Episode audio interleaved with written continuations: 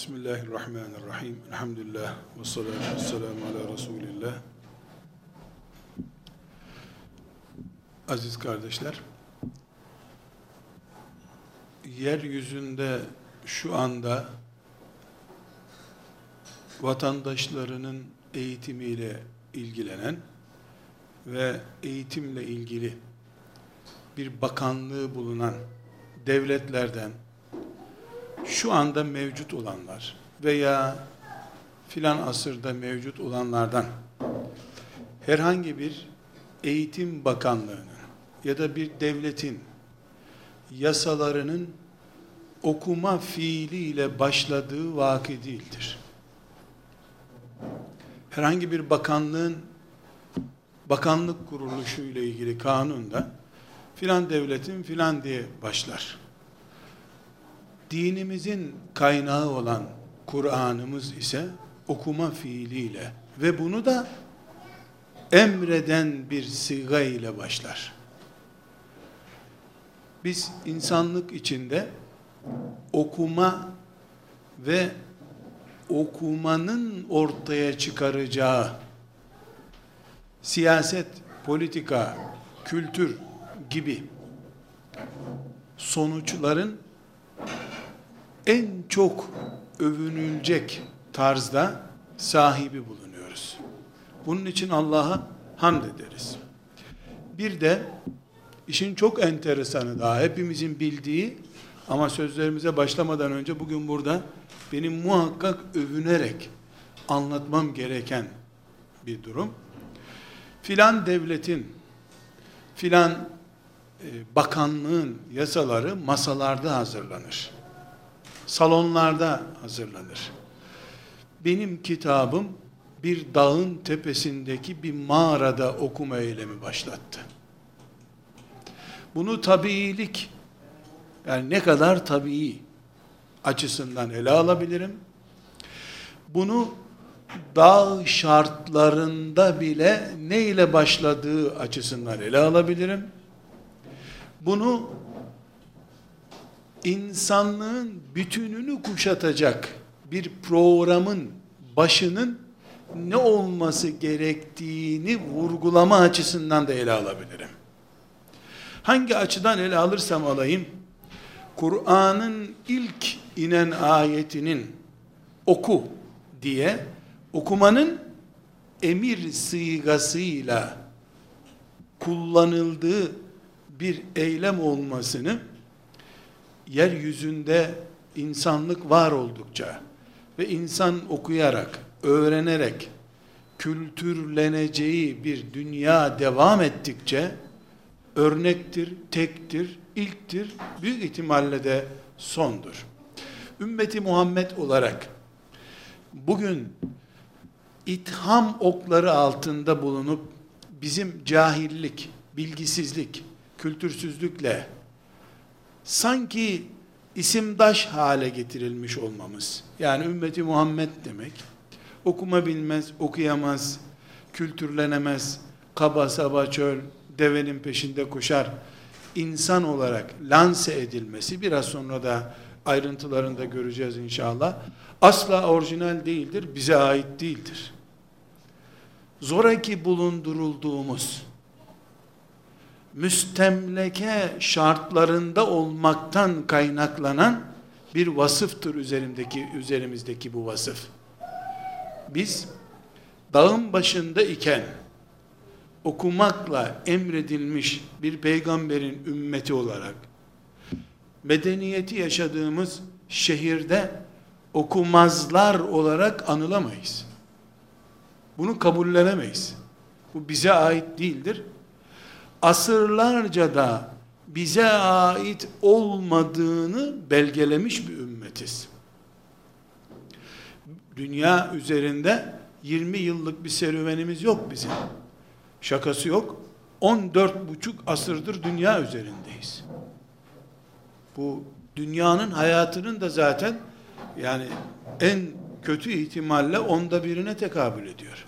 Şaka bir rakam değil bu bizim ümmet olarak, kitle olarak yeryüzünde farklılık iddia eden bir nesil olarak bizim orijinal yapımızın başkalarının ürettiği bilgisayardan ancak okuyabilir, yazabilir.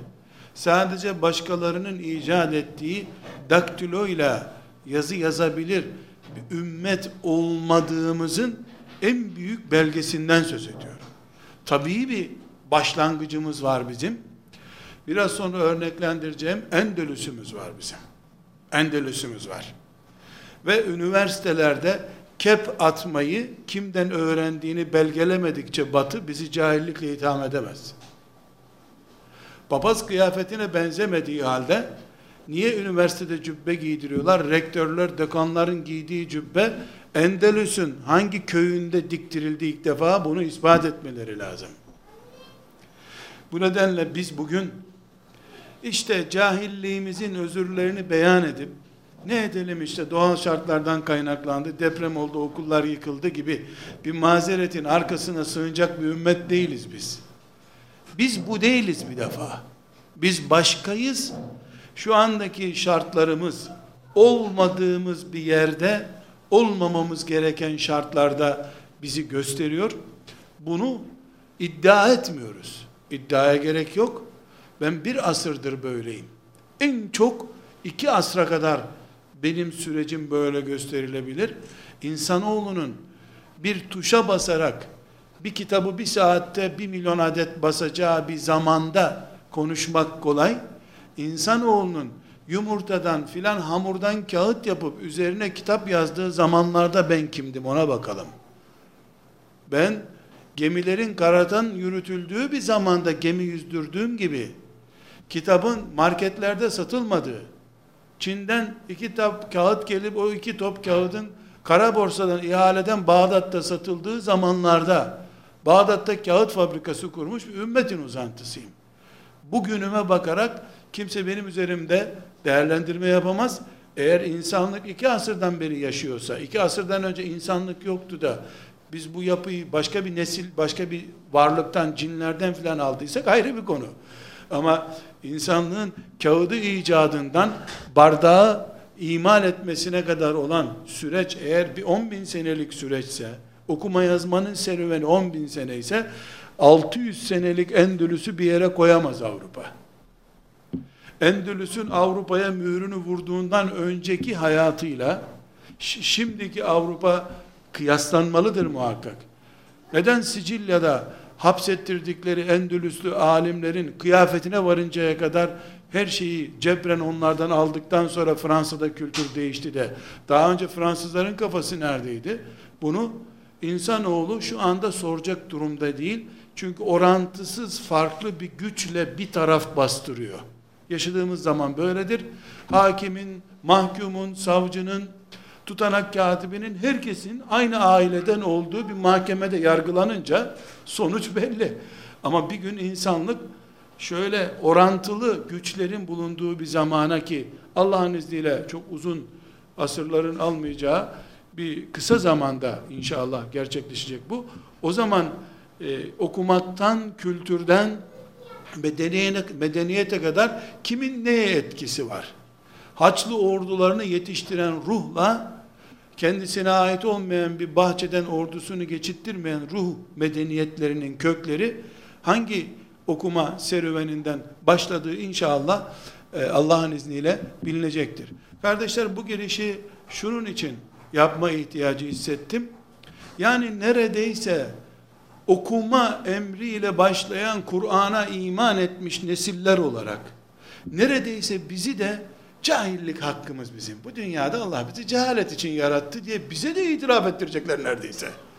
Yani öyle bir bastırıyor, öyle bir bizi lazer ışınları altında tutuyorlar ki biz yokuz. Onlar olmasa biz sağlığımızı da koruyamazdık. E senin gözü ağranın hançerle gözünün çıkarıldığı zamanlarda e, Bağdat'ta göz ameliyatı yapıldığını niye gizliyorsun? Sen de o zaman sömürülüyordun. Ama ben sömürmüyordum. Seni öbür kabile, öbür e, derebeyliğindeki güçlü olan sömürüyordu. Ama benim Bağdat'ımda göz ameliyatı olmaya geliyordun sen. Sen hastayı mezara koyuyordun erken ölsün mikrop saçılmasın diye.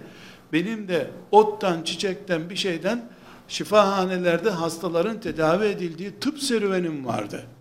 Yani bugüne bakarak ve bugünkü propagandaya bakarak bilhassa da e, çok böyle içimi kahredecek bir şeyle söylüyorum. Son 10 senedir de bizim cihat gibi, biz ve onlar gibi yani kullanımda bizler ve onlar diye yani küfür tabakasını başka bir millet kendimizi özel orijinal görmek gibi kavramların artık arlanılacak şeyler olduğunu, İstanbul'u fethetmenin bile o çağlarda kalmış bir sıkıntı olduğunu, şimdi hep beraber İstanbul'un boğazında çay içmemiz gerektiğini, hatta biz çay onların likor içmesi gerektiğini hissetmeye başlayan yeni bir nesil geliyor. Yani aramızdaki renk farklılığının yok telakki edilmesi medeniyet olarak bize lanse edilmek isteniyor.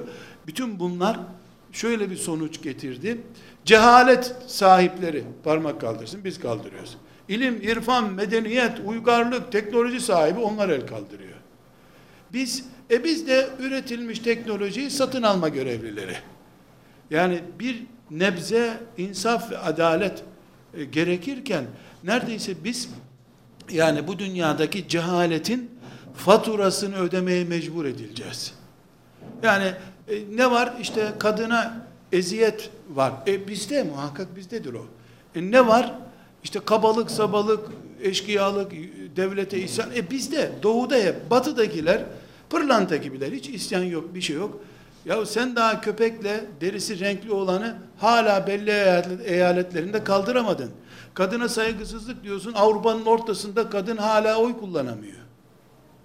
Yani bir cehalet ve bedeli cehaletten kaynaklanan bir yığın faturayı Müslümanlara yüklüyorlar. Biz bu değiliz. Biz zaten o Müslüman değiliz. Sizin presinizden çıkmış Müslüman değiliz. Elhamdülillah öyle Müslümanlığı kabul etmiyoruz. Ee, biz medeniyetin temelini oluşturan ve medeniyetini elinde güç olduğu zaman ispat eden bir ümmetiz biz. Şimdi senin elinde güç var, medeniyetini sömürme için kullanıyorsun. Benim elimde güç olduğu zaman sen bana sığınıyordun. Kendi kendi dindaşına karşı, Roma kültürüne karşı, e, Yunan emperyalizmine karşı öbür Yunan olarak sen bana sığınıyordun. Farklı bir medeniyet olduğum halde seni de kuşatacak bir medeniyetim vardı. Bunları maalesef arkadaşlar nesillerimize söylemeye fırsat bulamayacağız gibi geliyor bana. Çünkü bunları konuşmakta bir tür cihat, bir tür ayrımcılık kabul ediliyor. Bunları konuşamazsın. Tek medeniyet var, tek anlayış var. Televizyonun öğrettiğinden başka bir kültür yok. Ee, ne buyurulur? Yani neredeyse iç duygularımızın da kanunla belirleneceği kadar hür bir despotizm var. Adı hürriyet ama içindeki sevginin de ne olması gerektiğine Birleşmiş Milletler üstelik karar veriyor. Yani kendi yöresel, lokal bir kanunla da kararlaştıramıyorsun. Ne kültürdür ne değildir. Ona Birleşmiş Milletler karar verebiliyor. İnşallah e, bizden sonraki nesiller bizden daha fazla geçmişine sahip olur da bunun bir kavga konusu, konusu olmadığı dünyada yaşarız diye Allah'tan umuyorum. Kardeşler, e, bizim okuma serüvenimizin simgesi Alak suresidir Kur'an-ı Kerim'de. Alak suresi de bildiğimiz gibi ilk beş ayeti Peygamber aleyhisselam efendimize Hıra'da inzivaya çekildiği bir anda inmiştir. Ben okuma bilmem diye direttiği halde okuyacaksın diye Cebrail aleyhisselam tarafından sıkıştırılmış. O süreç ilk Alak suresi yani Kur'an-ı Kerim'in veya daha başka bir ifadeyle Allah'ın insana ilk hitabı ve kıyamete kadar kalacak yegane ölçüsü. Şu, bu şu demektir. İnsan üzerindeki bütün eylemler onun okutulmasıyla gerçekleşebilir. Çünkü Allah cahiliye içindeki insanlığı kurtarmak ve kendisine giden yollara erdirmek için başlattığı süreci oku emriyle başlatmıştır. Okumak bu dinin ilk emridir, ilk sloganıdır. Kur'an-ı Kerim'in de ilk tatbikatıdır. Binaenaleyh biz okumayı imanımız görüyoruz. Ve bu okumaktan da kastımız, Kur'an'ın kastı, o ilk örneği uygulayan Peygamber aleyhisselamın kastı, Allah'ın kitabı Kur'an'dan ibaret değildir. Allah'ın kainatını okumaktır okumak. Uzayı okuyamayanın okuduğu Kur'an'dan bir anlam çıkmıyor zaten. Uzayı okumak, denizlerin, okyanusların altını okumak gerekiyor. Dağların altını okumak gerekiyor. Oku emri veren Kur'an'ın içinde dağlarından, okyanuslarından uzayına kadar ayrıntılar var. Ve bunları niye incelemiyorsunuz? Niye incelemiyorsunuz? Aklınız mı yok? Aklınız mı yok? Görmüyor musunuz? Baksanıza. Yüzlerce ayet. Baksanıza, görsenize anlamıyor musunuz? Aklınız mı yok? Dağlara mı bakmıyorsunuz? Bari bir deveye bakın. Bari bir deveye bakın. Şu çöllere bakın diye kainatı gösteren bir kitabı bir tekkede camın bile olmadığı, akşam her yerin karanlık olduğu bir odada okumak dediğimiz zaman oku diye başlayan kitabı okumuş olmayız. Bu kitabın kendisi uzaya açılmayı emrediyor bir defa. Rüzgarları niye incelemiyorsunuz diyor. Gemileri nasıl yürütüyorsunuz anlamıyor musunuz bunu diyor. Denizciliği teşvik ediyor. Gemiciliği teşvik ediyor ve bu kitabı sen bir hurma ağacının altında okuduğun zaman Kur'an okudum diyorsun. Kur'an'dan okudum diyebilirsin ama Kur'an'ı henüz okumadın. Kur'an'ı okumak kapsamlı bir eylemdir. Bir hurmanın kütüğünün altında da yapılması gerekir. Okyanusta kaç bin tonluk bir geminin nasıl yüzdüğünün incelenmesi de gerekiyor. O oku diyen kitap zaten bunları talimat veriyor. Bu okuma kelimesi bu şekilde Resulullah sallallahu aleyhi ve sellem tarafından ilk defa ilk nesil olan ashab-ı kirama öğretildi elhamdülillah. Şimdi burada bir ayrıntıya gireceğiz kardeşler. Okumak kelimesinden biz yani ikra bismi rabbikellezi halak diye başlayan Alak suresinin ilk ayetinden Kur'an-ı Kerim ve işte çağdaş olsun biraz mevlüt okumayı eğer okumak olarak anlıyorsak bu yaptığımız iş milyonda biri bütün zannetme hastalığıdır. Bir bardak su alıp okyanustan bunu okyanus diye isimlendirmek kadar yanlıştır. Bu okyanustan sudur sadece. Su okyanus suyuysa. Okyanus asla değildir.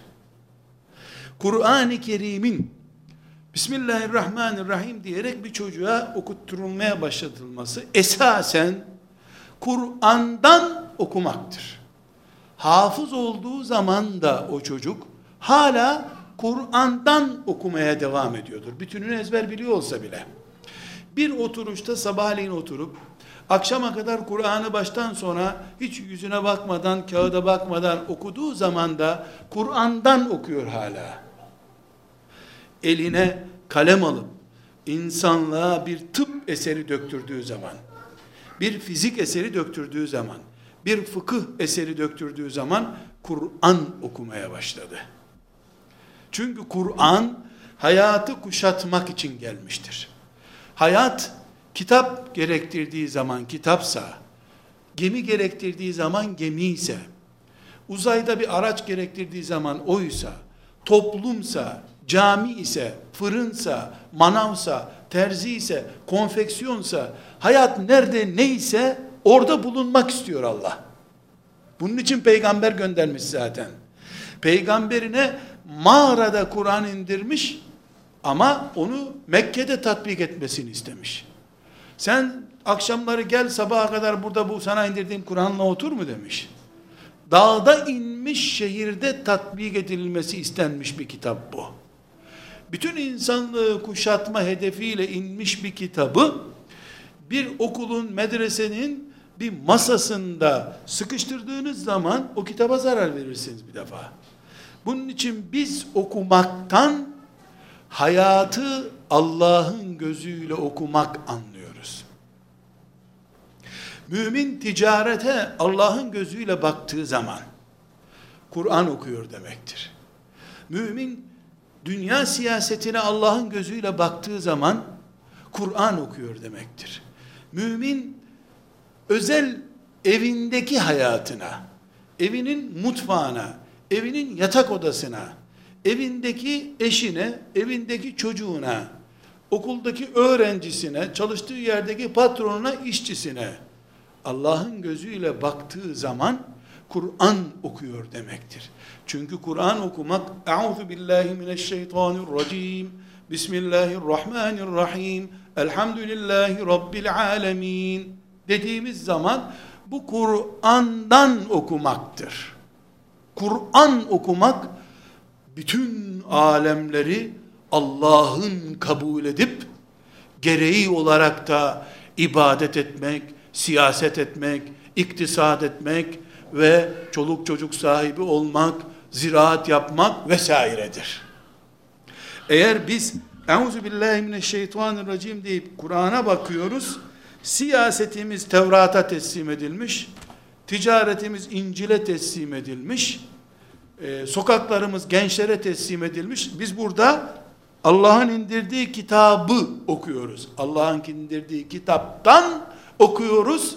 O kitabı hayattan kopardığımız için bu yaptığımız şey okuma eyleminin bütününü ihtiva eder nitelikte değil. Kardeşler bu perspektif Resulullah sallallahu aleyhi ve sellem Efendimizin evinde de uygulandı. Girdiği her evde de uygulandı. İlk nesilde uygulandı. Karınlarını doyurmak gibi, arazi sahibi olmak gibi bir sevdaları olmadığını ömürlerinin sonuna kadar ispat etmiş bulunan ilk nesil ashab-ı kiramın Bizans surlarına kadar 80 yaşından sonra bile olsa gelmelerindeki mantık budur. Kendileri oradan bir yer buluruz, ucuz arsa buluruz. Yeni yol geçecek Bizans'ın fethinden sonra fetheden komutanın e, yol, güzergahı otoban olacaktır herhalde. Etraftan arsa alırız, köprü geçer oradan filan gibi mantıkları olmadığı fethettikleri yüzlerce şehirdeki hayatlarından belli. Fethettikleri ve buralar senindir diye anahtarları kendilerine teslim edilmiş şehirlerde terliksiz dolaştılar. Dolayısıyla onların dünyalık bir derdi yoktu. Kur'an'ı okudukları için Bizans Allah'ın ezanının okunduğu bir yer olmadıkça burada Kur'an okumanın manası yok deyip canlarından çok sevdikleri peygamberlerinin bulunduğu Medine'yi bırakarak oralara gittiler. Bu onların neyi, neden ve nasıl anladıklarını gösteriyor. Burada şüphesiz kardeşler bir şeyi itiraf etmem gerekiyor. Yani bütün bunları anlatırken ben Kur'an-ı Kerim'in cilt haline gelmiş şeklini ve onun tefsiri niteliğindeki hadisleri, fıkıh, tarihi, coğrafyayı vesaireyi bir tür önemsiz görmek gibi bir cehalet izhar etmiyorum ben. Haşa böyle değil. Daraltılmış büyüğü büyütmeye çalışıyorum. Esasen Kur'an okuyanın ufkunun, ikra diye Allah'tan emir alanın ufkunun ne olduğunu ilk nesilden örneklendirmeye çalışıyorum. Maalesef sonraki nesiller bize gelinceye kadar bu perspektifi yani asıl Kur'an okumanın yeryüzünde bütün insanlığı Kur'anlaştırma, Kur'anlı hale getirme mücadelesi olduğunu anlayan nesil sayısında ciddi bir düşme oldu. Bu düşmenin şu anda ne hale geldiğini hepimiz gözlerimizde müşahede ediyoruz. Nasıl müşahede ediyoruz?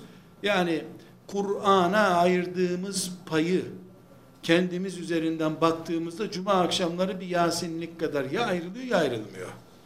Çocuklarımıza gelince okullarına zarar vermeyecek en rahat limit ne zamansa onu tespit edip çocuklarımıza ancak orayı ayırabiliyoruz. Yaz tatili. Yaz tatili. E, zaten başka türlü de e, çocuğun yani yaramazlık yapması muhtemel. Trafikte çok kötü bizim cadde üzerinde evimiz. Nereye çıkacak bu çocuk? Kur'an'a. Yani ehveni bela olarak bir tür e, Kur'an öğretmeyi görüyoruz ki bu Kur'an'a karşı edep sıkıntımız olduğunu gösteriyor. Bu telakki batıl bir telakki. Yani Kur'an-ı Kerim'in çocuğumuzun matematiğine zarar vereceğini, çocuğumuzun okul zekasına zarar vereceğini zımnen kabullenmiş oluyoruz ki e, bu tabi yine bir başka açıdan başımızın dertli olduğunu gösteriyor. Hala biz Kur'an'ı Euzu billahi mineşşeytanirracim deyip Besmele'den Nas'a kadar okumayı okumak olarak hala anladığımızı gösteriyor. Halbuki o çocuğun matematik serüveni de Kur'an'ın okunması olmalıydı. Yani biz güneşin bütün e, dünyayı işte dünyanın güneşte kalan bölgesini, gündüz olan bölgesini aydınlattığı gibi Kur'an'ın da hayatımızı aydınlatmasını Kur'an'ı okumak olarak görmemiz gerekirken maalesef bu noktada e, bir sıkıntımız oluyor. Şimdi kardeşler ümmetimizin en başta vurguladığımız bize ait olmayan bu serüvenini yani şu andaki yaşadığı cehaletle simgelendirilmeye çalışılan serüvenini kabul etmediğimizi söylüyoruz. Bunu e, geçmişimizin pratiği üzerinden e, anlat e, belgelemek istiyorum. Şimdi kardeşler evvela e, şunu vurguladık. Birinci paragraf diyelim buna biz. Biz ilimden Kur'an-ı Kerim okumayı anlamıyoruz. Kur'an-ı Kerim'i okumak ilmin 50 bendinden bir tanesidir. 100 bendinden bir tanesidir. Kur'an okumak diye bitecek bir ilim yok bizde. Kur'an okuyor olmak Müslümanlığın gereğidir. Dolayısıyla bir çocuğa hafız olduğu, Kur'an okuyor diye tören yapmanın da bir anlamı yok. Müslüman zaten bu. Yani bu sonradan yapılmış olması gereken bir şey değil. Müslümansa zaten oturup Kur'an-ı Kerim okuyacak demektir. Matematik de bizim Kur'an'ımızın parçalarındandır. Coğrafyada bizim Kur'an'ımızın parçalarındandır. Siyaset bilimleri bizimdir. Sosyoloji bizimdir. Biz ilmi şu şekilde anlıyoruz. İnsanın dünya açısından menfaatini oluşturan, ahiret açısından da lehine olan her şey ilimdir ve insanlığın üzerinde eğilmesi gereken ibadet amaçlı ve ibadet heyecanı ile uygulaması gereken bir durumdur. İlim budur. Bunun içine siyaseti sokabilirsiniz, coğrafyayı sokabilirsiniz, sosyolojiyi sokabilirsiniz, biyolojiyi sokarsınız, tıp bunun başında durur zaten. Tıp bunun başında durur. Ya çünkü tıp insanın yüzde yüz yararına, yani tıp insanın varlığının devamı için gerekli bir bilim, bir tür Kur'an gibi, bir tür fıkıh gibi, tefsir gibi Müslümanların sahiplenmesi gereken bir bilim. Böyle olduğu için de Peygamber aleyhisselam efendimizden sadece 3 asır sonra bu mantıkla nesiller yetiştirildiği için medreselerde o zamanki zor şartlarda dünyanın dev tıp adamları Müslümanlardan yetişti. Şimdi bütün batıdan hazır tıp kitapları ve tıp deneyimleri hazır geldiği halde batıdan hazır geldiği halde e, bu dünyanın çapını kuşatacak bir tıp adamı yetişmiyor. Çünkü sadece tıbbın işte diploması ve getirisi üzerinden meslek edinme söz konusu burada.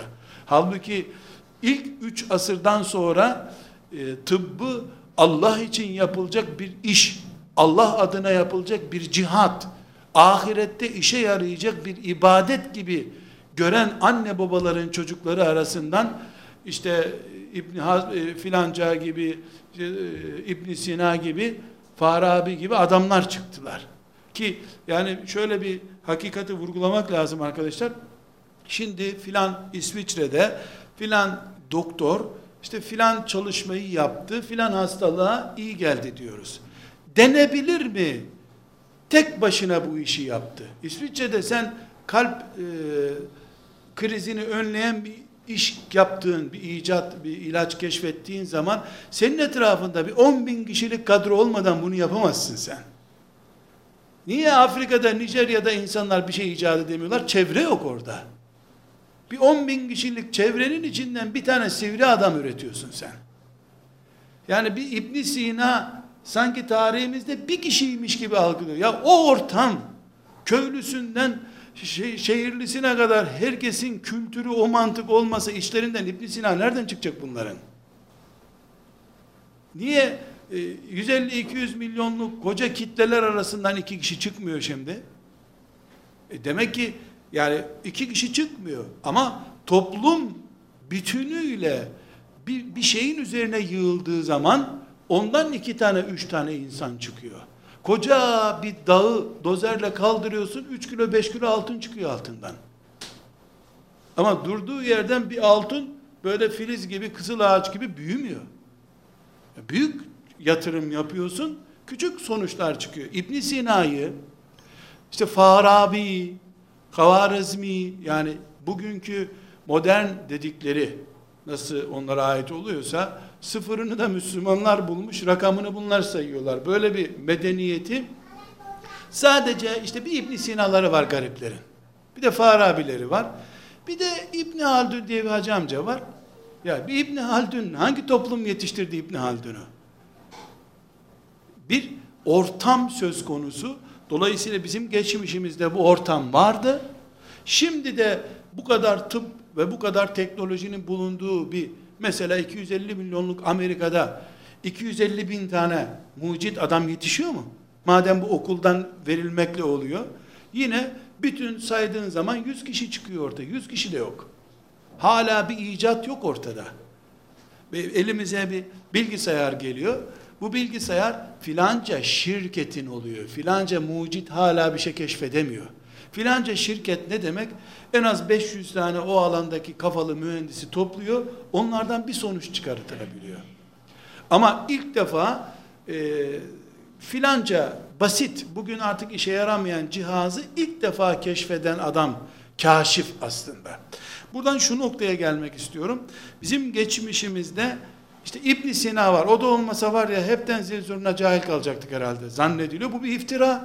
Bilimsel değil bu bir defa. İbn Sina'nın ortamı var ki İbn Sinan var senin. Demek ki çocuklar da matematik anlıyorlardı. O çocukların arasından bir Farabi, bir İbn Sina sıyrıldı, çıktı. Burada kardeşler e, bugün cevaplamakta zorlanılan bir soru var. Dün böyle olan ümmet bugün niye böyle? Yani dün işte İbn Sina yetiştirecek ortamların sahibi olan ümmet bugün İbn Sina'yı bile tanımayan bir ümmet niye oldu? Niye başkalarının kulu kölesi oldu? Bu sorunun cevabını e, vermemiz gerekiyor. Burada kardeşler çok önemli bir ayrıntı var. Biz cihad ümmetiyiz hiçbir zaman Mekke'ye, Medine'ye, İstanbul'a daralamayız. Daraldığımız zaman Müslümanlığımızda sorun olur. Dolayısıyla bütün dünyayı kuşatacak bir ruh ve mantık var bizde. Resulullah sallallahu aleyhi ve sellemin sağlığında Medine'de kurduğu devlet bütünü işte kaç bin kilometre kare bir yerde. Bu onun yakın dostu ashab-ı kiram zamanında 5 kat 10 katına çıktı. Daha sonraki zamanlarda 100 katına çıktı. 1000 katına çıktı. Şu anda işte belki 3000 5000 katı büyük bir mesafe. Yani çekirdek kurulduğu yer o kadardı. Ama büyüdüğü yer 14 asır sonra onun kaç bin katı oldu. Eğer İslam yöresel bir din olsaydı, yani sadece Medine'ye mahsus bir din olsaydı, veya işte Arap Yarımadası'nda Arapların dini olsaydı, o kalite 5 asır, 7 asır, belki 10 asır bozulmadan devam ederdi. Ama açılmayı emreden, yerinde durmayı, iki günü denk durmayı yasaklayan bir siyaseti var. Dün senin toprakların ve kuşattığın insan sayısı yüzdü, Bugün yüzüncü insanla hala yaşıyorsun. Yüz bir kişi olmadın diye kınayan bir mantığı var. Dinin, İslam'ın. Dolayısıyla sürekli kuşatan, Hatta hadisi şeriflerde kıldan çadır evler bile benim olduğu gün diyor Efendimiz sallallahu aleyhi ve sellem. Bu da kutuplarda gözü olduğunu gösteriyor. Kutuplarda gözü olduğu zaman Efendimiz Medine'de çölde yaşıyordu. Yani çöllerde geldi, kuruldu din, kutuplara doğru hedefi var. Bu büyüme hedefi hem toprağı büyütme hem toprağın üzerindeki insanı büyütme demek. Müslümanların bu büyümeye paralel olarak kendilerini de geliştirme gayretini artırmamaları halinde bir yandan büyüme devam ediyor, genişliyorsun. Büyümeye paralel olarak sen gelişmiyorsun. Mevcut durum budur. İslam eğer Hatay sınırında kalsaydı bugün İslam'ın üzerindeki bu ithamlar olmayacaktı. Kendi yağıyla kavrulacaktı İslam. Ama Medine'den açıldı, Roma kültürü Medine'ye sızmış oldu. Çünkü Suriye fethedildi. Daha Efendimiz'den 4 sene sonra Suriye fethedildi. E, Suriye Roma kültürünün yaşandığı bir yerde Şam uygarlığı o geldi katıldı. Bu bizim e, saflık oranı 100 olan suyumuzu 90'lara düşürdü.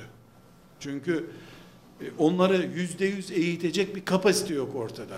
3 sene sonra yani peygamberimizden 5 sene sonra İran fethedildi. Başka bir uygarlık o da suyumuza katıldı.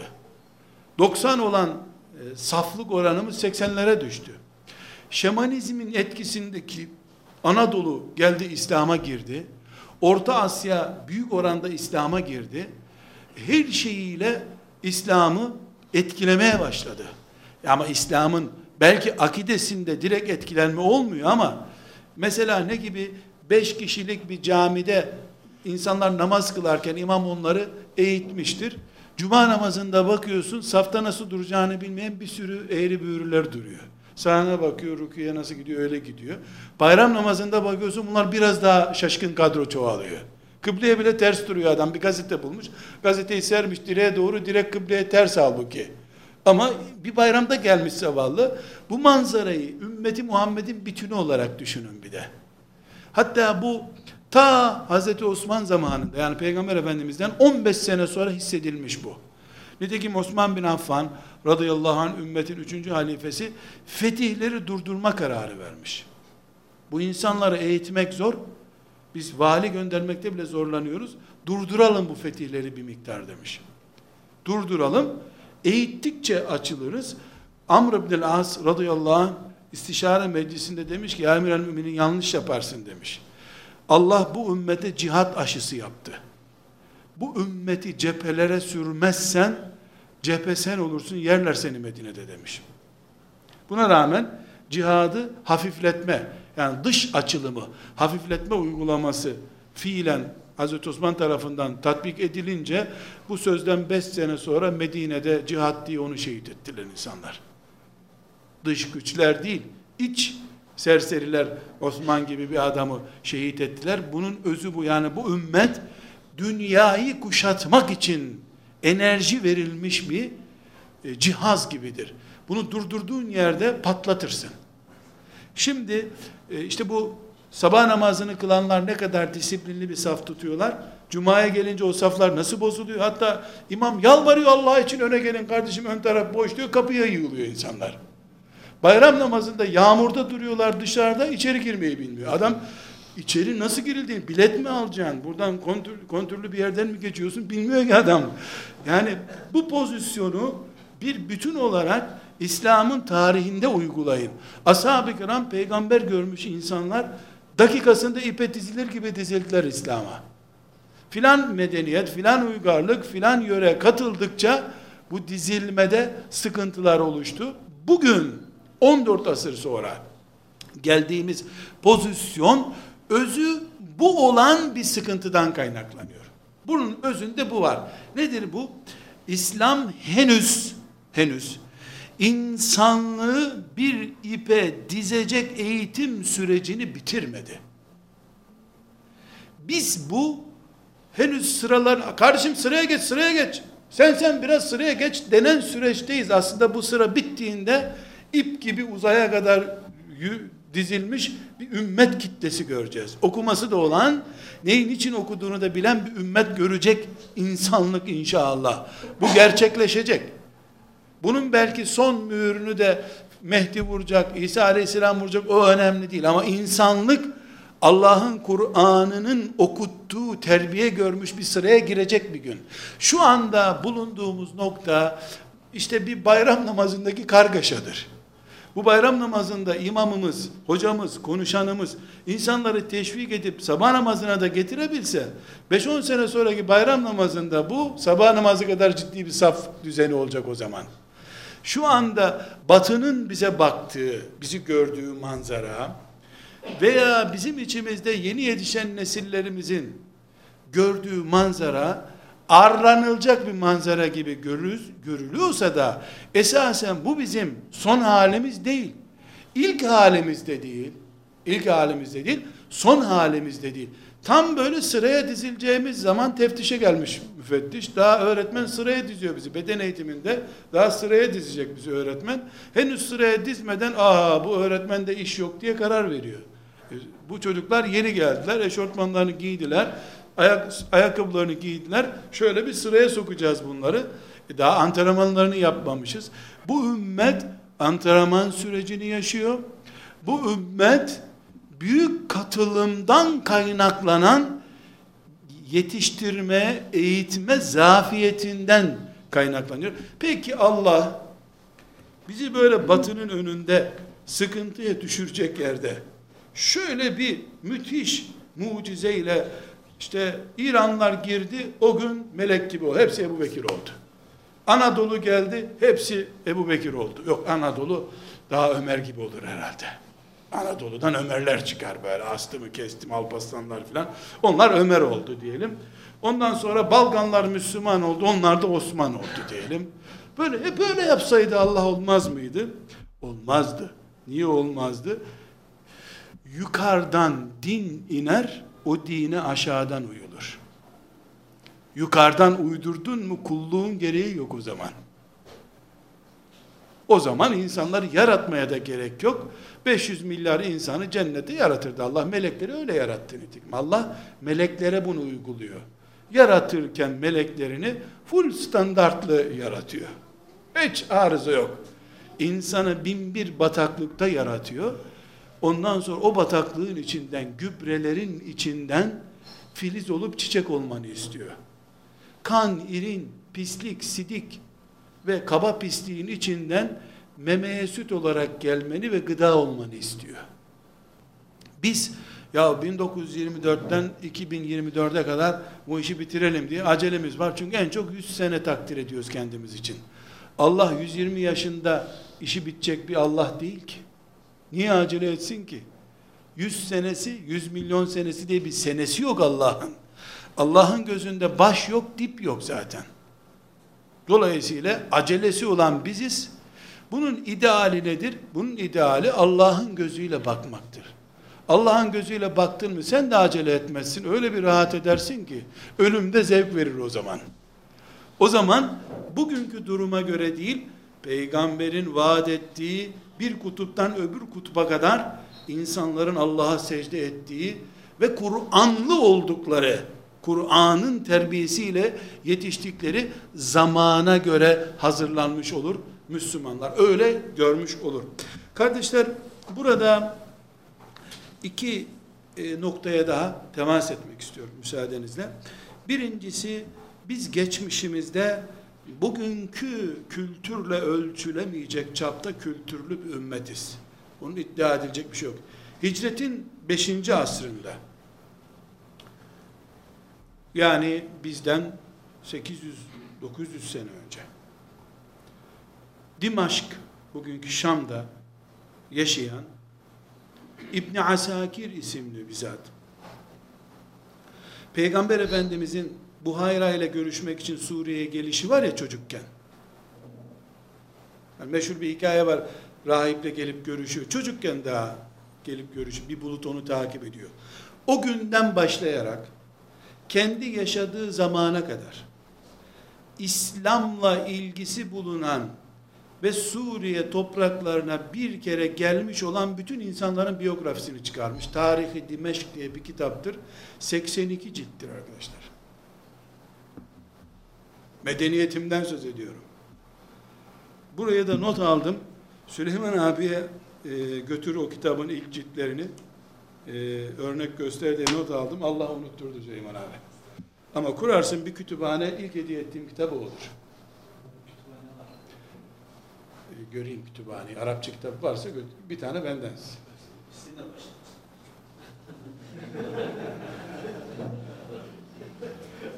Süleyman abi. Babası ben olduğum kütüphaneye bir şey vermem. Ben çocuğuma cimriyim. Arkadaşlar bu zatın hayatını incelediğinizde 900 sene öncesinden söz ediyoruz. Büyük ihtimalle jeneratörle elektrik buluyordur o zamanlar. Zannetmiyorum Şam'da elektriklerin her gün çalıştığını filan o zamanlar. İnternette sürekli çalışmıyordur. Hantal bir internetle bilgi kaynağı. Nereden bilgi bulmuş bu adam? İşte hicretin ikinci senesinde filanca Şam'a geldi diyor. 12. sene Ömer bin Kattab geldi buraya diyor. Onun biyografisini anlatıyor. Şam'da neler konuşmuş, kimlerle buluşmuş, ne anlatmış onları anlatıyor. Tarihi Dimeşk diye herhangi bir alime sorun nerede buldun o kitabı diyecek sana çünkü. Kitap değil, dünya gibi bir şey. Bir dünya. Ansiklopedi demek ne demek kardeşler? 200-300 yazarın birleşip yazdığı bir kitap demek. Niye ansiklopedi diyorlar? Tek müellifi yok ondan dolayı. Bugünkü modern bilgisayarlı dünyada şahıslar ansiklopedi yazmıyorlar. Yazamazsın çünkü. Bu insan 70 küsür yaşında vefat etmiş. Oğlu hatırasını anlatıyor. Babam diyor, çok e, ibadete düşkündü diyor. Yatsı namazını kıldı mı teheccüd numarasıyla seccadenin başına gider sabahleyin kalkardı oradan diyor. Yatma nedir bilmiyor bu adam. Gündüz sabahleyin ışıklar işte elektrikler gelince diyeceğim. Sabah elektrikler gelince kalemini alıyor eline. Akşam namazına kadar en fazla yazabilir. Çünkü hemen kesiliyor elektrikler, internet bağları kopuyor. Bu bir eser vermiş. Bu 82 cilt basıldı şu anda arkadaşlar. Fihristi 4 cilt sadece. Binlerce insan Şam'a geldi, filanca ile konuştu, orada şu sözü söyledi diyor. Ve bu adamın 150'ye yakın böyle kitabı var. Türkçe hocam. Kime çevirtireceğim bu kitabı? Aslı Arapça bir gün Türkçe'ye de döner inşallah. Böyle 150'ye yakın kitabı var bu adamın. Bunu cin mi diyeceksiniz? İfrit mi diyeceksiniz? Bunun gibi şu anda vaktinizi almak istemiyorum. 100 tane isim var. Çoğunun kitabı kütüphanemdedir. Bir mucize olarak yok. Bu ümmet bu. Bir Fransızın meşhur bir sözü var. Yabancı bir kaynak olduğu için ben Arapça nakledenden söylüyorum. Kendim görmedim. Diyor ki Endülüs'ü imha ettik Endülüs'teki birikimin beşte biri kaldı kütüphanelerde. Batı medeniyetini kurduk diyor. Bunu 1970'lerde söylüyor. Fransız. Endülüs olduğu gibi kalsaydı bugün batı ne olurdu bunu anlayamıyorum diyor. Endülüs neresi arkadaşlar? İspanya. Sicilya'ya kadar gelmişler. Ve Paris'e 50 kilometreye kadar geldi Endülüs'te alimler. Endülüs'te Tefsir meşhurdur, uzay bilimleri çok daha meşhurdur. Tıp kitapları çok daha meşhurdur. Endülüs medar iftiharımız bizim. 8 asır Müslümanlar orada medeniyet sürdüler. İstanbul'un fethinden önceki günlerde yıkıldı Endülüs medeniyeti. Burada geçmişimizde bu sıkıntı yani cahilli olmak, vasıfsız adam olmak, başkasının yazdığını okumak geçmişimizde yok arkadaşlar bizim. Herhangi bir İslam alimi alın. Bana bir İslam alimi söyleyin. Fıkıhta, tefsirde, bir ilimde meşhur olsun. Kardeşler, kesinlikle yatıp ya uzayla ilgili bir kitabı da vardır muhakkak. Gök cisimlerini tarif ediyor. Bir fıkıhçı, insanlara abdest namazı öğreten bir adam, nerede diye arıyor onu birisi, rasathanesinde diyor. Hanımı rasathanesinde diyor. Özel rasathaneler kurmuş adamlar. Bizim çocuklarımızın cep telefonuyla Google'a bağlandığı bir dünyada adamlar bir dağın tepesine çıkıyor, kendine rasathane kuruyorlar. Elbette bugünkü modernizasyon değil ama e, yani rasathane mefhumu var adamlarda. O zamana göre uzay çağı yaşamış. Biz bu ümmetin uzantısı olmakla iftihar ediyoruz elhamdülillah. Bu övgülerin dizilmesinde çok bir yarar görmüyorum. Zaten Kur'an bize yeter yani övünmek için başka bir şeye ihtiyaç yok ama bugün kitapla aramıza ne girdiğini çok konuşmamız lazım bizim. Bugün aramıza kitapla ne girdi? Neden bir insana kitap hediye ettiğin zaman yüzü gülmüyor? Yani ben 3-5 tane kitap yazan birisiyim. Misafirim geliyor. Düşünüyorum gelirken de elinde bir lokum bir şey getirmiş oluyor. Şimdi ben de onu boş göndersem ayıp olur. Bu lokumu sana geri vereyim desem hepten ayıp olur herhalde. Düşünüyorum yazdığım kitaplardan müellif olarak kalın kalemle bir imzalayayım hediye edeyim diyorum. E ben de size kitap hediye edeyim diyorum. Kalın bir kalem var bir buçuk uçlu onunla yazıyorum falan. E Allah razı olsun hocam diyor. Yani bir teşekkür diyor Allah razı olsun. Ondan sonra veriyorsun. Benim önümde daha oraya koyuyor zaten. Bakacağı yok çünkü. Yani hiç gereksiz bir şey. Çince bir şey vermişsin. Ya en azından ön sözüne bakarsın herhalde. Cazip değil. Çok hayran olan e, eşim kitap düşkün hocam vereyim okusun diyor. böyle hakaret eder gibi. Üç beş kural dışı böyle nereden geldiği belli olmayan da oluyor. Almış okumuş filan vesaire. E, o bir daha geldiğinde mesela ikinci kitabı verdiğinde birincisini okumuştum şöyle diyordun diyen yok arkadaşlar. Genel karakterimiz bu. E, biz bu ümmet değiliz. Bu ümmet değiliz biz. Nihayetinde yani e, verilen kitap 5000 sayfada değil, 150 sayfalık, 200 sayfalık bir kitap veriyorsun. Okunmayışımız da konuşma tarzımızdan e, ve diğer e, bütün uygulama, hayati ilişkilerimize, aile düzenimize, çocuklarımıza, ilişkilerimize kadar her şeyimizi etkiliyor okumayışımız. Televizyon çocuğu olduğumuz hemen yansıyor. Yani gören kitleyiz. Bu ülkedeki kültür durumumuzun şahidi gazetelerdir. Okuma yazma bilmez bir insana hitap eder gibi hep büyük puntolarla, resim altı yazılarla bize haberleri vermek zorunda kalıyorlar hafif böyle az resimli gazete oldu mu bu bakan gazetesi herhalde onu normal vatandaş okumaz diye almıyorsun. Resim olacak ve resmin altındaki yazı haberin kendisinden çok daha değerli. Neden? Özet var orada iki satır çünkü. Öbürü koca yarım sayfa onu kim okuyacak? Altında işte burada görüldüğü gibi yuvarlandı araba yazıyor. Ha, o iki satırda onu okuyor. Sıkıntı bu. Bu sıkıntı bize ait olmayan, orijinalimizde olmayan bir görüntü. Ben acizane kardeşler, neden kitapla aramızda bu kadar soğukluk var ki kitap Kur'an'la başlayan bir bütünün adı. Aramızda ne kadar bu kadar soğukluk var ben bunu birkaç başlığa topluyorum. Birincisi Allah zamana yemin ediyor Kur'an'da biz zamanın kıymetini takdir edemiyoruz. Zamansız bir nesil olduk. Zamansız nesille kastım yani 24 saat en ucuz her markette eşantiyon verilen bir şey haline geldi. Allah yemin ediyor bu zaman çok değerli. Biz yani zaman çarpsın diye bir şey demedik kimseye henüz. Çarparsa Kur'an çarpar sadece. Zamanın kimseyi çarptığı yok.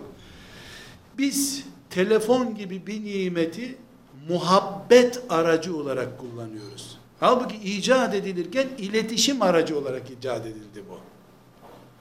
Bu beynimize zarar veriyor, paramıza zarar veriyor, ailemize zarar veriyor. Ama telefonla bir saat konuşabiliyoruz. Ve arlanmıyoruz da bundan. Telefondan al, haber izleme stilimizden al, aile ilişkimizi al, zaman hassasiyetini öldürdük. Dolayısıyla esasen de zor olan okumak, bu daracık zamanda kendisine yer bulamıyor. Birinci sorun bu. İkinci sorun kardeşler, biz okumanın sonuçlarını okumadan daha önemli hale getirdik. Mesela diploma okumanın en ham sonucudur. Ne teknolojide bir işe yarar diploma, ne bir meslekte bir işe yarar. Yani sadece bir gösterge bu. Sembol. Fakat bu sembol özden daha yani kabuğu, portakalın kabuğu içinden daha değerli hale geldi. Yani diploması var mı? Mesela işte Harvard Üniversitesi'nde kapıcılık bölümünden mezun bir belgesi var. Tamam da diplomada. Bu kapı ile pencereyi ayrıt edemedi, edemediği önemli değil bir daha. Diploması var adamın. Yani özden daha değerli kabuk sorunu yaşıyoruz. Bu diplomada en basit örneği. Hocada sakal hocalıktan değerli oluyor. Sarık büyüdükçe ilim büyüyor. Yani özden değerli göstergeler bunlar hep. 3-5 örnek e, vererek geçiştirebileceğimiz bir konu değil bu. Her şeyde bu sıkıntı var. Dolayısıyla okumak bizim için zevkle bir muhabbet esnasında çay içer gibi yaptığımız bir iş değil.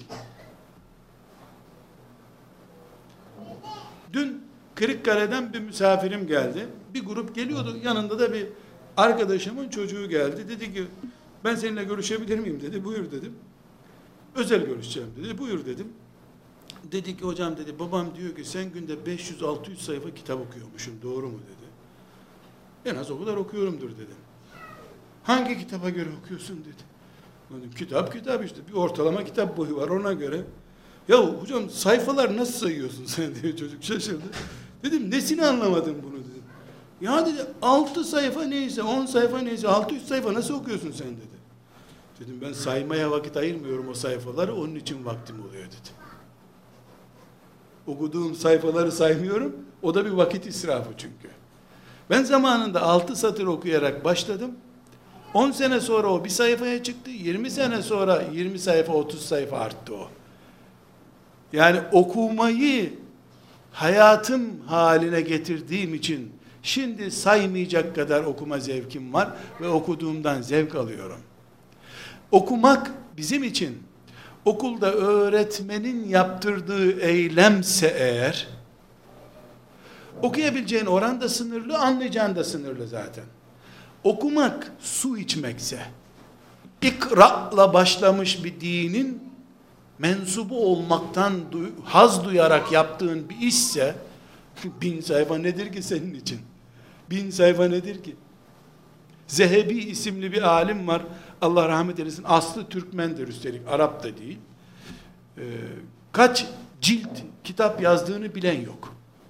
Her sene 5-10 kitabı çıkıyor kütüphanelerde. Adam herhalde tavuk gibi gezerken yumurtlar gibi kitap yumurtlamış. Diyor ki valla bana göre talebe dediğin bir 200-300 cilt kitap yazmış olmalı diyor. Talebe kime diyor dikkat edin. 200-300 cilt kitap yazmış olmalı. 500 kadar külliyat okuyunca da adam külliyat ne demek? Mesela tefsirle ilgili 30-40 cilt kitabı 30-40 müellefi birleştir ona bir külliyat deniyor. Böyle bir 500 külliyat okuyunca da ilimden bir şeyler anlamaya başlar o diyor. Uzay adamı gibi bir şey. Beş medresenin baş müdürü bu adam. Şam'da yaşamış. İbn Teymiye'nin de talebesi. Beş medresenin müdürü bu adam. Beş medresenin müdürünü demek orada yüz tane talebesi var onları okutuyor öbür müdüre gidiyor öbür Böyle uzaktan dijital sistemle mağazalarını kontrol eden bir patron değil. Okutuyor, ders okutuyor. 70 yaşında gözleri kör olmuş sonunda. Okumaktan kör olmuş. Kardeşler evvelki gün bir alemin bir hatırasını okudum. Yani bugün için notlar ayarlıyordum kendime göre. Dedim bari insanlara masal anlatmayayım. Konuyu değiştireyim ben dedim. Ee, üçüncü asırda birisinden söz ediyor. Oğlu babasına ait hatıra. Üçüncü asır Efendimiz'den sonraki üç sene demek. Bize 1100 sene öncesi. Yine elektriklerin sık sık kesildiği zamanlardır herhalde. İnternette hala kablolu filandır. O böyle kablosuz internetin çıktığını zannetmiyorum o zamanlarda. Diyor ki babamın bir gün öğle vakti diyor. Yemek ne zaman yiyeceğin diye sormak için yanına girdim diyor. Baktım kandili yanıyor. Kandil ne? Fener olur ya Anadolu'da. Mum yeni bir şeydir aslında. Normal böyle bir çanağın içine yağ dolduruluyor. Yağ bir çöp döküyorsun. O bir gün iki gün yanıyor. Camilerdeki kandilliklerin özü de budur. Zeytinyağı özellikle yakılır. Aydınlatma uzun asırlar öyle devam etmiş. Babamın kandili yakıyor. Bu kadar takva adam bu kandili öyle vakti niye israf ediyor merak ettim. O arada da önünde kitap okuyor. Yani aydınlatmak için öğle vakti kandil yakıyorsun?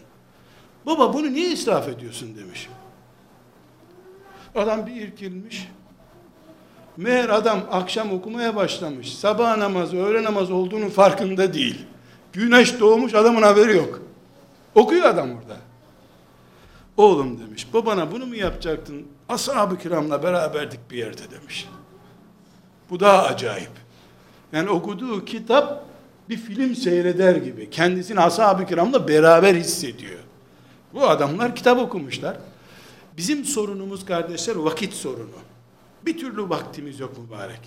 Her çıkan teknoloji bize vakit kazandırması gerekirken vakitsizlik getiriyor. Cep telefonu bize vakit kazandırması gerekiyor. Tam aksine vakit öldürüyor. Talebe ders çalışamıyor, cep telefonuyla meşgul olduğu için. Şahıs toplantıya katılamıyor, cep telefonuyla görüşme yaptığı için. Toplantıda üç kelime konuşamıyorsun, cırırt cırırt toplantı bölünüyor.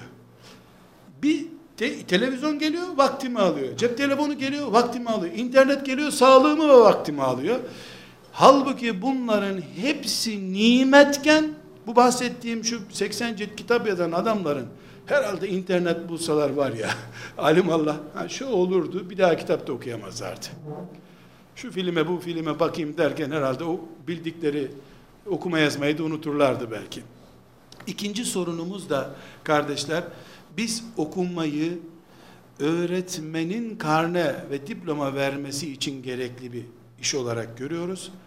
Ee, bizim için hava solumak, su içmek, yıllarca görmediğin bir arkadaşınla beraber muhabbet etmek gibi bir zevk değil okuma. Çok nadir insana bu nasip oluyor. Bunun sonucu olarak da kabuk değerindeki şeyleri özden daha üstün tutmaya başladık.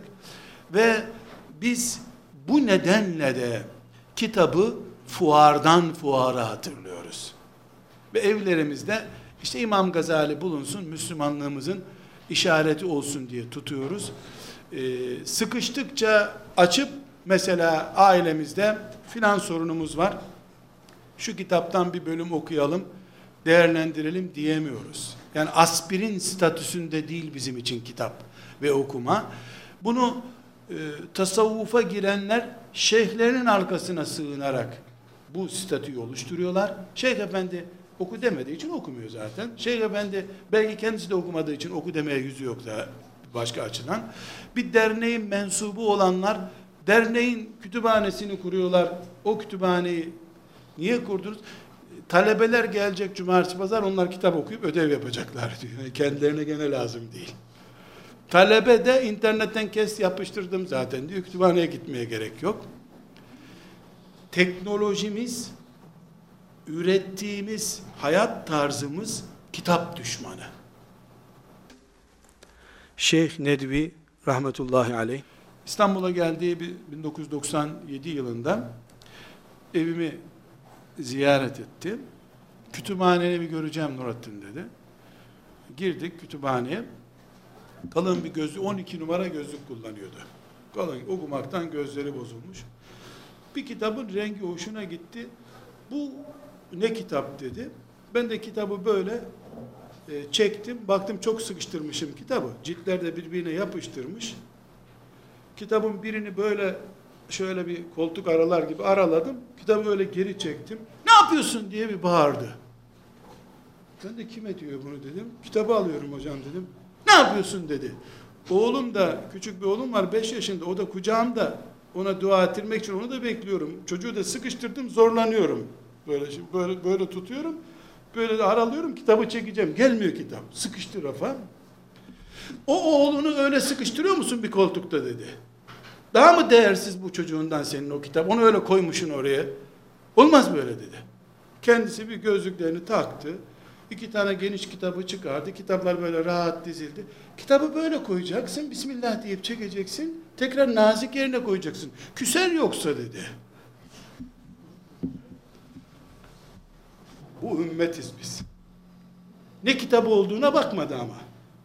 Yani bu sonra Türkçe bir kitap. Kütüphanemde Türk yani diyelim onun dilinden Arapça bir tefsir kitabı. O ne olursa olsun Türkçedir.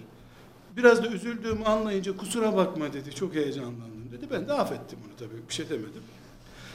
Ama bunun üzerinden 20 sene yakın zaman geçti. Hala içim cız ediyor. Sabahleyin dedi ki Nurattin dedi bir gözümüzü sürmelesene dedi. Nasıl hocam dedim. Gözümüzü sürmelesene dedi. Allah Allah lan bu sürmeyi nereden bulacağım ben şimdi dedim. Sürme var ama benim bildiğim böyle bir göze mavi bir şey sürüyorlar. Şimdi düşünüyorum Arapça sürme kelimesini ben yanlış anladım herhalde. Herhalde yani beni bir yere götür mü diyor. Bir şey anlayamıyorum. E dedi bir kütüphaneye bir yere götürmeyeceksin beni bugün boş mu geçecek dedi. Hocam nereye gidelim dedim. Süleymaniye'ye gidelim dedi. Tamam hocam dedim. Meğer gidelim kitap görelim gözüme sürme çekeyim demek istiyormuş. Kitabı göz sürmesi olarak yorumluyor. Kalktım hemen Süleymaniye Kütüphanesi'ne gittim. Müdür baktım, o hocam hoş geldin filan tanıdı onu tercüme etsene diyor. Hoş geldin de filan. Dedim tanıyor musunuz hocamı dedim. Her sene burada bu dedi. 1960'tan beri sonra hocamdan öğrendim. Hiçbir sene kaçırmamış. Tatilde gelip bir Süleymaniye'yi ziyaret edip amcasının kabri gibi geri gidiyormuş adam. Dünyanın en büyük kütüphanesi diye. Sonra müdüre dedi ki yeni bir şey koydunuz mu bir yere dedi. Yok tarihi kütüphane bu. Yenisi yazılmıyor zaten. 500 senelik kitaplar. Filan kitap nerede diye sordu. Benim hiç duymadığım şeyler. O orada gene dedi. Gitti kendi eliyle koymuş gibi baktı filan. 50 senedir gelip gidiyormuş o kütüphaneye o zaten. Süleyman abi burada sorsam çok abes olur. İlahiyat Fakültesinde okuyan 100 çocuğa sorsam Süleymaniye Kütüphanesi nerede? Oradaki bir kitap nerede değil. Ne cevap alırım? İşte sıkıntımız burada bizim bu. Keşke e, ümmetimizin bu karakterinin inşallah bayram namazı gibi değil de sabah namazı gibi dizilebildiği günü de Allah yakın etse bize. Bir gün o olacak. Kardeşler okumaktan biz bunu anlıyoruz. Böyle okumak zor ama asla hayal değil. Bir gün olacak inşallah. O gün için uğraşacağız, gayret edeceğiz. Teşekkür ederim. Velhamdülillahi Rabbil Alemin.